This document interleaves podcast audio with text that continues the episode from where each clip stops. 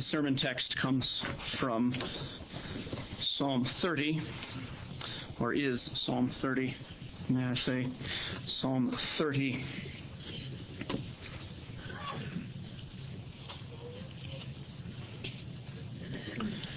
Once again, let us listen carefully as our God speaks to us through the Word.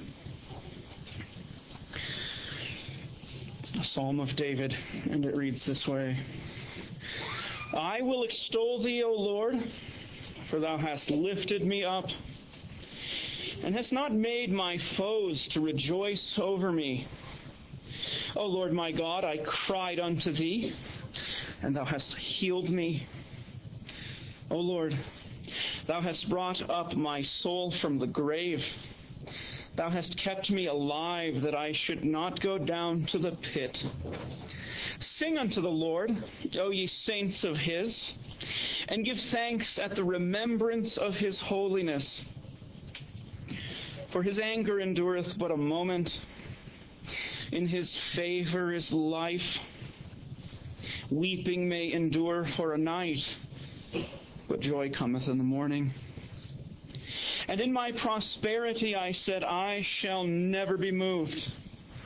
Lord, by thy favor thou hast made my mountain to stand strong. Thou didst hide thy face, and I was troubled. I cried to thee, O Lord, and unto the Lord I made my supplication. What profit is there in my blood when I go down to the pit?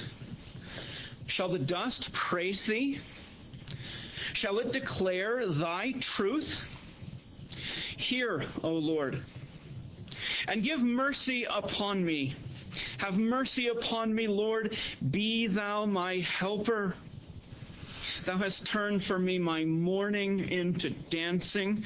Thou hast put off my sackcloth and girded me with gladness, to the end that my glory may sing praise to thee and not be silent. O Lord my God, I will give thanks unto thee forever. Once again, briefly, let us pray. Our God in heaven, we, we praise you once again this day for what you have given to us and the words that you have given to us to read, the words that you have given to us to pray, and you have given to us to sing. We pray that you would bless us by your Spirit, make us mindful of our union with Jesus Christ and his death and his resurrection for us and for your glory. And we pray that you would hide these words away in our hearts, that we might not sin against you. It is in Jesus' name that we pray. Amen. I would point you to the heading, which is found in your uh, Bibles. It should be found in your Bibles. If it's not there, let me just say, uh, sorry about that. Should be the heading of many of your Bibles will say Psalm 30, a psalm and song at the dedication of the house of David. A psalm for the dedication of the house of David. 2 Samuel 5:12 which we read. It says this David perceived that the Lord had established him king over Israel. That is a profound sentence. That is a profound verse. 2 Samuel 5 12. This is profound because of all of the things that David has gone through up to this point. The circumstances there in 2 Samuel 5 are such that David is clearing out the Jebusites. He is going to make himself a home, and the Lord gives him a house of cedar, and that is in Jerusalem. And for David to reach that place, to re- for David to reach that height, is an astonishing thing. When you consider all the things that David has been through, He was just a shepherd of his father's sheep, you might remember. And then he was called to be a harp player for the king. A little after that, David slays Goliath. Saul is very, very jealous at David for that. Saul throws a spear at David, trying to kill him. Saul sends David out on a suicide mission to kill lots of Philistines. For a time, Saul pursues David, and twice David spares Saul's life. He has been through a lot. He has wept. He has struggled. Eventually, Saul dies. Saul loses the kingship, and the kingship is given to David. He is the anointed one. And God establishes David's throne. It did not come easily. It came by blood, sweat, and tears. He has been through so much. And in that chapter that we read, that portion of the chapter that we read, he then finds himself having his house established and his throne established, and he being placed king over Israel. That is the context. That is the context of this psalm. And David, you might understand if you've read 1 Samuel, if you've read 2 Samuel, that there are interesting times ahead, are there not. You know that a little after this, all of his warriors are going to go off to war, but David is going to stay home. He is going to sin in an awful way against a woman and against that woman's husband, Bathsheba, and Uriah. And after that, David is going to experience horrible things as a result of his sin. Absalom will come up. He will rise up and he will seek to take the throne from David. But at this point, David is able to look around and see God has established my throne. But David, you must understand, you must be reminded of the fact that David is a prophet. And he writes this, as I would understand, he writes this. And some of the things that go on in Psalm 30 that we're going to look into, some of these things are actually more profound to him in his life than even at the dedication of his house and the singing of Psalm 30. And is that not the case with all of us? Have we not had times where there were portions of God's Word which we affirm that they are true? With our minds, we say, Yes, that is true. Why? Because it's in the Bible and it comes to me from God and from His Spirit.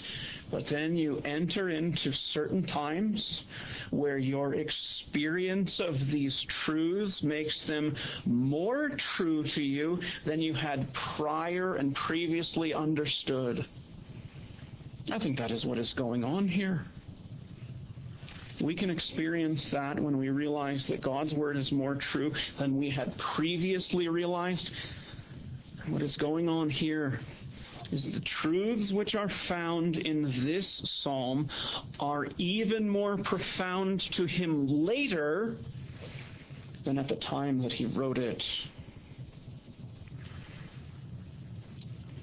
Psalm 30, verse 5. Let me just focus upon that for a moment. For his anger endureth but a moment. In his favor is life. Weeping may endure for a night, but joy cometh in the morning. What a wonderful verse. There are many, many verses that we could have drawn out and focused our attention on, but it's right for us to consider this. It seems to me Psalm 30, verse 5, or 5, verse 5 of 30, is the verse that describes or summarizes the whole of this psalm.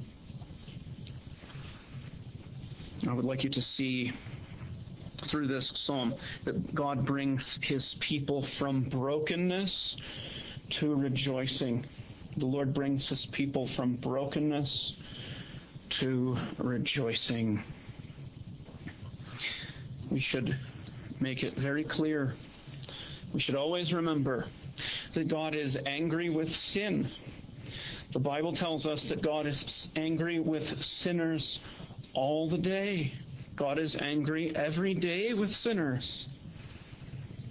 But even among his people, there is a sense in which we can say that he is angry even at his own children for a time when they are in great rebellious sin. When they fall away from him. We read 2 Samuel chapter 5, and you see that verse, verse 12, that the Lord has established the house of David. And then what happens right after that? It seems as though David has almost forgotten the grace of God and he takes to himself concubines. He is behaving like the other kings, the surrounding kings already. Is this not astonishing to us? We must see the importance, really, and the irony. One, God has established him, and then he immediately goes into doing things he ought not to have done. The Bible tells us in Ephesians to not, not to grieve the Holy Spirit. This is what the Apostle Paul tells to Christian believers in Ephesus. Do not grieve the Holy Spirit. Jesus has taken away our sins. Because of his cross, we have been united to him and we have been forgiven. And so for us, there's no condemnation. But there's a sense in which, while we can never be out of communion with God, sometimes our sin can interrupt our communion with God. And for a time, we may be at odds with Him. And for a time, we might find ourselves under his fatherly chastisement and his displeasure. And that is some of what is going on with David here. And so God does chide his people. But there is hope. As we opened Psalm 103, verse 9, He will not always chide, neither will He keep His anger forever we must be reminded of the fact that, yes, God is angry with our sin. But we must also remember, we must be reminded of the fact that it is temporary and it is not forever. The Lord leads us to repentance. That is what he does with David. David is acting, in a sense, worldly and the worldly ways are going to creep into him more and more to the point where he actually sins with Bathsheba, as you know that he does. But God is not angry forever. Nathan the prophet comes to David. Nathan tells this story that gets David so very angry. He says, This man must be punished. And Nathan says, You are that man the Word of God is a great comfort to us. But if we only find comfort in God's Word, then we have not found all that God has to say to us, because God's Word challenges us, and sometimes God's Word rebukes us. Nights of sorrow, though, do give way to dawns of joy Praise the Lord because of deliverance. Look what David begins with. I will extol thee, O Lord, for thou hast lifted me up, and hast not made my foes to rejoice over me. Think of all the things that David has been through. He has run away from enemies. He has needed to act insane. He has stood and stared death in the face, but God has delivered him. He was as a dead man, but the Lord has lifted David up. And that is true of you and me, is it not? Because of our sin, the sin of Adam, the first sin of Adam, and also because of our own actual sins. God has brought us from death to life. We were dead in our sins, and we have been brought to life. And the Lord is a healer. It says, Thou hast healed me. O Lord, Thou hast brought up my soul from the grave. Once again, picturing our deadness and David being as good as dead, but we have been brought to life. And he was brought out of the dead. And God conquers all of his and our enemies. Do you not treasure the, the shorter catechism, the way it talks about the kingship of the Lord Jesus Christ, and the fact that Jesus is a king, and he conquers all of his and all of our enemies. David has experienced this firsthand. David has experienced God, the Lord, who has delivered him, who has taken away the enemies from before him. If they had been able to kill David, oh, how they would have rejoiced. They would have rejoiced and they would have published it to all of the nations. All of the surrounding nations would have found out and they would have heard. And they would have rejoiced and they would have said that anointed one has been cut off. As we consider Psalm chapter 2, first, when we consider David in Psalm chapter 2, in a sense, in its original context, God has said that all of the nations need to acknowledge David's kingship. And of course, his son after him, and his son, and on and on. But of course, the nations will not have David to rule over them. Oh, how they would have rejoiced if he had been cut off. But as Christian believers, obviously, we understand that that Psalm, Psalm 2, is not ultimately about David. It is about the Lord Jesus. It is about great David's greater son. It is about Jesus, the chiefest of um, among 10,000. It is about Jesus who would go and suffer and die for you, and who would be exalted and ascended, and who would go to sit in the heavens, and he would be a conquering king over all of the nations. If they had been able to cut off David, oh, they would have rejoiced. But they were able, for a time, to cut off the Lord Jesus, and they thought that they had victory but it was ultimately God who had victory in that. Jesus has victory because he has gone to rule over and reign over the nations through that. So the Lord conquers all of his and all of our enemies. But look at verse 6. These are among the words that I would say may have been more true to David after he wrote them in his experience than when he wrote them.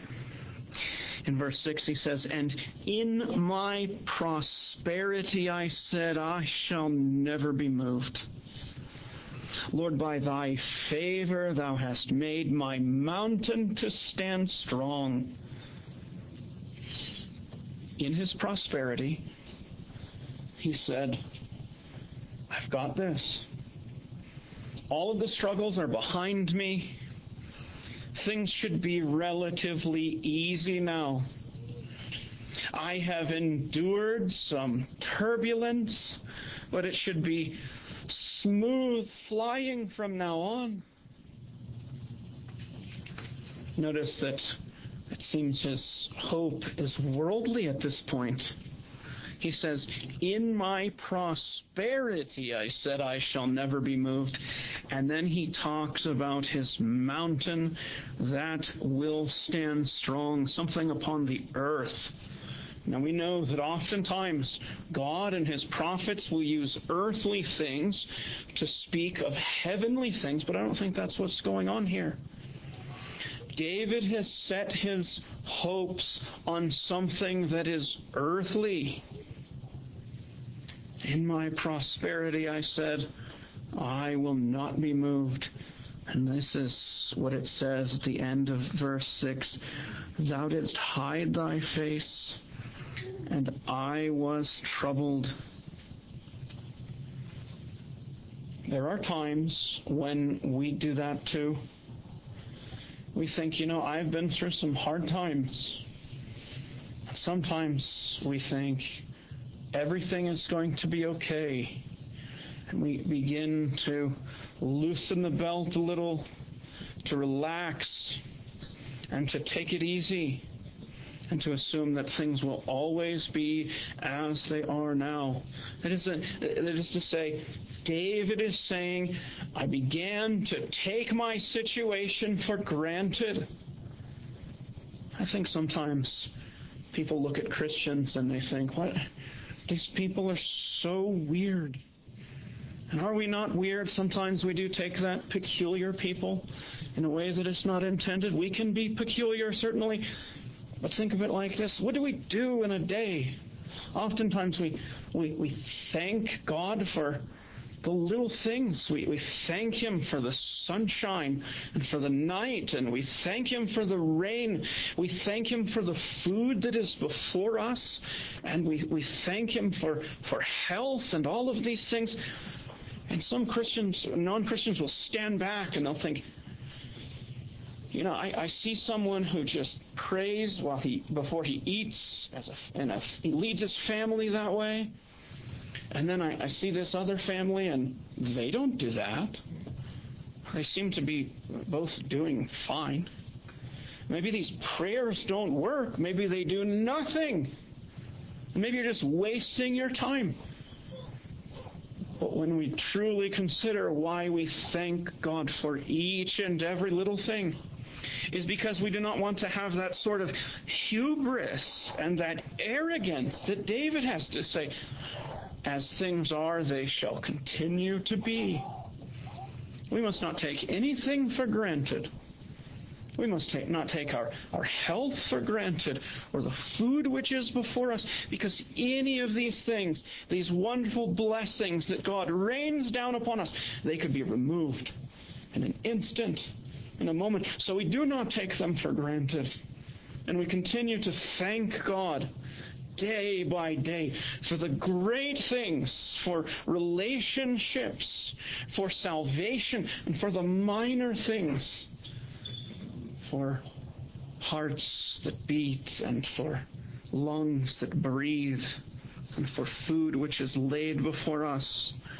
But yet, even we as Christians, we can fall into that where we become arrogant. Not outwardly arrogant, but we say, it will always be this way. I will be able to live with relative ease from here on out. And it can be in those times that God, haunting as these words are, can hide his face that is when God can hide his face. Let's see what David does.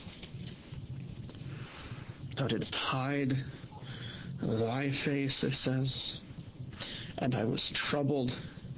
But David responds. He says, I cried to thee, O Lord, and unto the Lord I made supplication. And this, I would say, 9 and 10 are words you could probably have in quotation marks. This is his prayer. What profit is there in my blood? When I go down to the pit, shall the dust praise thee? Shall it declare thy truth? Hear, O Lord, and have mercy upon me. Lord, be thou my helper. Sometimes we go through times just like this. We, we begin to take things for granted, and then we fall into sin or we have a sense of God's distance from us. Why does God bring us through these times? I think it is to, to take us away from our tendency to take these things for granted. God desires our prayers. God desires our worship. And when we begin to take things easy, we begin to pray less. We begin to praise less. We begin to sing less often. And then God brings us into situations like David's where God drives us to our knees and we cry we cry for mercy. We cry for help.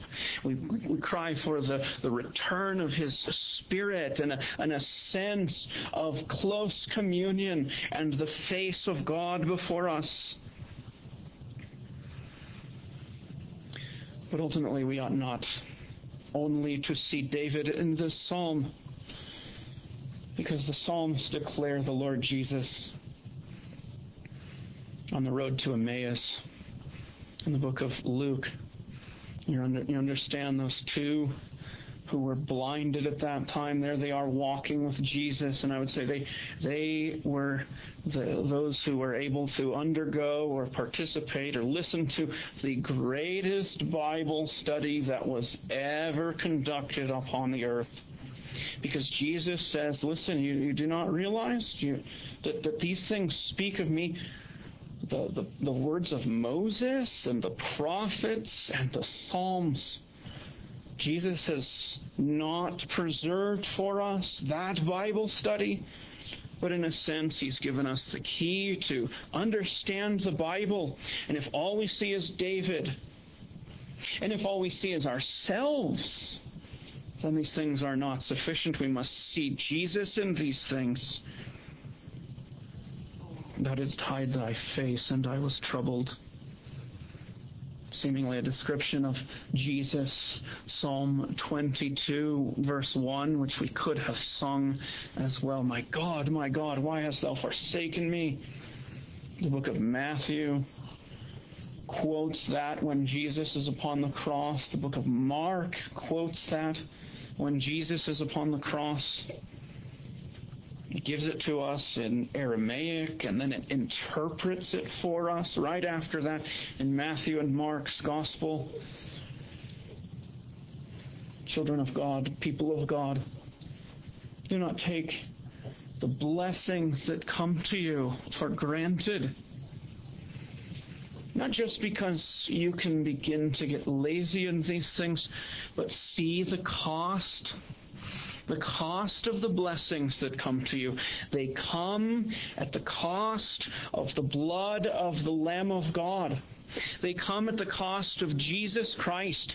They come at the cost of the Son of God who has always existed. The eternally begotten Son of the Father who has enjoyed communion and fellowship with his Father by the Spirit for all of eternity the Father adoring the Son, and the Son adoring the Father, and them communing with one another in delight and heavenly joy. And then the Son of God comes into this world. He takes upon himself human flesh, the likeness of sinful flesh. Romans 8 3 tells us, but that is key the likeness of sinful flesh. He did not take upon himself sinful flesh. But you look at him, you look at anyone else, you would have seen someone who is a decaying person who has uh, begun to uh, feel the effects of uh, Adam and his first sin. You would have you would not have looked at him and he looks like an angel or or something like he looks like anyone else. But he comes that he might perfectly fulfill the scriptures, that he might perfectly fulfill the law of God, where you and I and every man and every woman has failed. That is to keep God's law, God's perfect word perfectly. We have failed. Well, what has Jesus done? He's come into this world and he has fulfilled the law and the Father would say to him, You are my only begotten Son. With you I am well pleased. This is the suffering, though, that he undergoes upon the cross. He who knew that fellowship for all of eternity has the face of the Father turned away from him. This ought to give us the chills. It certainly does to me. God's favor is life, the Bible tells you. But God's disfavor is death. And so the one who is life himself, Jesus Christ, in him was life, the Bible tells us. And that life was the light of men. Darkness comes upon him, and life is snuffed out in the body. And it is awful. But we understand that what is true of David, what is true of us, is true of the Son of God as well. That the turning of the face of the Father away from the Son is only temporary. The wrath of God is poured out upon the Son of God upon the cross for you and for me. Because Jesus, the glorious Savior, is able as a groom, as a husbandman, to choose a bride for himself. And so Jesus enters in this world, into this world with a mission that he might be pierced for his bride's transgressions, that he might wash her and cleanse her with that strange detergent, staining blood. Ordinarily, we think of blood as this staining agent. But in fact, the blood of Christ is a cleansing, washing agent. And so, therefore, may it flow down to each and every one of you. David has undergone many tears. And even the Lord Jesus underwent tears. Smallest verse in the Bible, John chapter 11. Jesus wept. The book of Hebrews tells us, seems to indicate that that was not the only time that the Son of God wept. And he wept and mourned over Jerusalem because of their hardness of heart. What do you think of tears? They will not always be. They will not always exist. There is a time coming when they will not exist anymore. Think back to the Ark of the Covenant. The Ark of the Covenant has certain objects placed in there, you might remember. The Ark of the Covenant that was moved around through the wilderness and finds its home in the tabernacle, that mobile tent, that mobile, almost like a temple, but it's mobile. Eventually, it will move its way into the temple when they are settled there are certain objects that are placed there. One, the Ten Commandments. The bud, the budding rod of Aaron is placed in there. But ironically, manna is placed in there. Because for 40 or so years, manna comes down from heaven while they were wandering in the wilderness. There is manna, and God feeds his people This is a picture of bread from heaven. There's so much we could do with that, but we'll hold off for now. Literal bread comes down from heaven. But once the Hebrews would enter into the land, there is an end to the manna. It's no longer to come down. Why? Because God is going to bless their crops, He's going to bless their herds within the land. And He gives them this covenant where He will bless them for their obedience and curse them for their disobedience. Within the land, fruitful crops growing. But all the while, there's this one piece of manna, or there is some manna placed in that in that ark. Why is that? This this manna which will not decay after a day, like the original manna did. Why does God do this? It's it's it's almost take this in the sense it's it's intended. It's almost like a museum piece. That they look at this piece of bread and they say, that is an item. That is an element from a bygone era when God was faithful to us. We were very sinful, though. We took it for granted, but God was faithful to us before we entered into the land. And what will they say? Or what did they see that as? They had that as a picture of the past. There is coming a day when Jesus will wipe all of the tears from your eyes. That is what Revelation chapter 21 tells us. But you see uh, the words that we sang, the words that we sang from Psalm 56, how God has kept the psalmist David's tears in a bottle. Why is that? Because there is a day coming in which tears will be like that manna. They will be elements or pieces from a bygone era. And there will come a time in which we will behold the Lamb of God. And we will see the one who was pierced for us and he will be all glorious on that day. And we will wonder at him, and we will be astonished in that day. And we will truly understand with greater fullness the greatness of this psalm. And we will say that that time of weeping has come to pass. It has passed us it is gone, and Jesus wipes tears from our eyes, and these are held. And we look back at them, and I think we will come to a time when we will say, Do you remember weeping? And we will be so overcome with the glory of Jesus, so overcome with His glory, that we will faintly remember the tears, faintly remember the sleepless nights, and the tears that came in those times. And then we will see bottles of tears and we'll say, Oh, yes, I remember those times.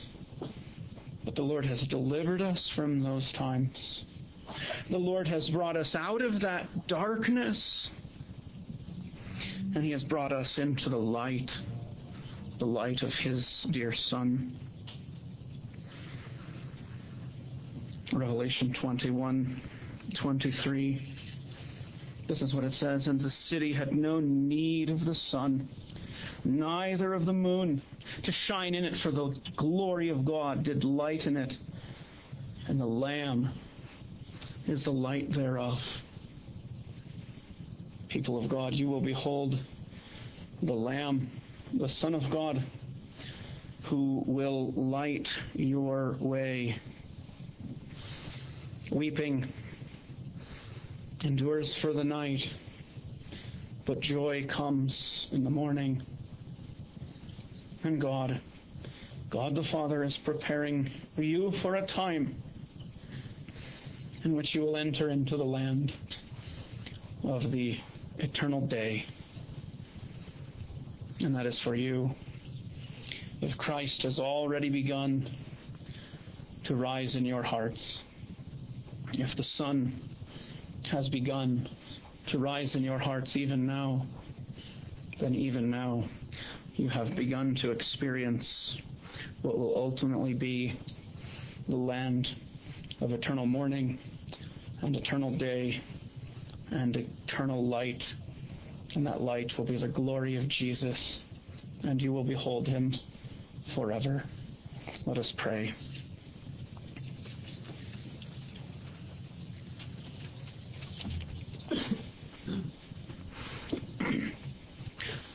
Our Heavenly Father, uh, many have, our, have been our days of wandering, wandering the face of the earth, in our minds and in our hearts.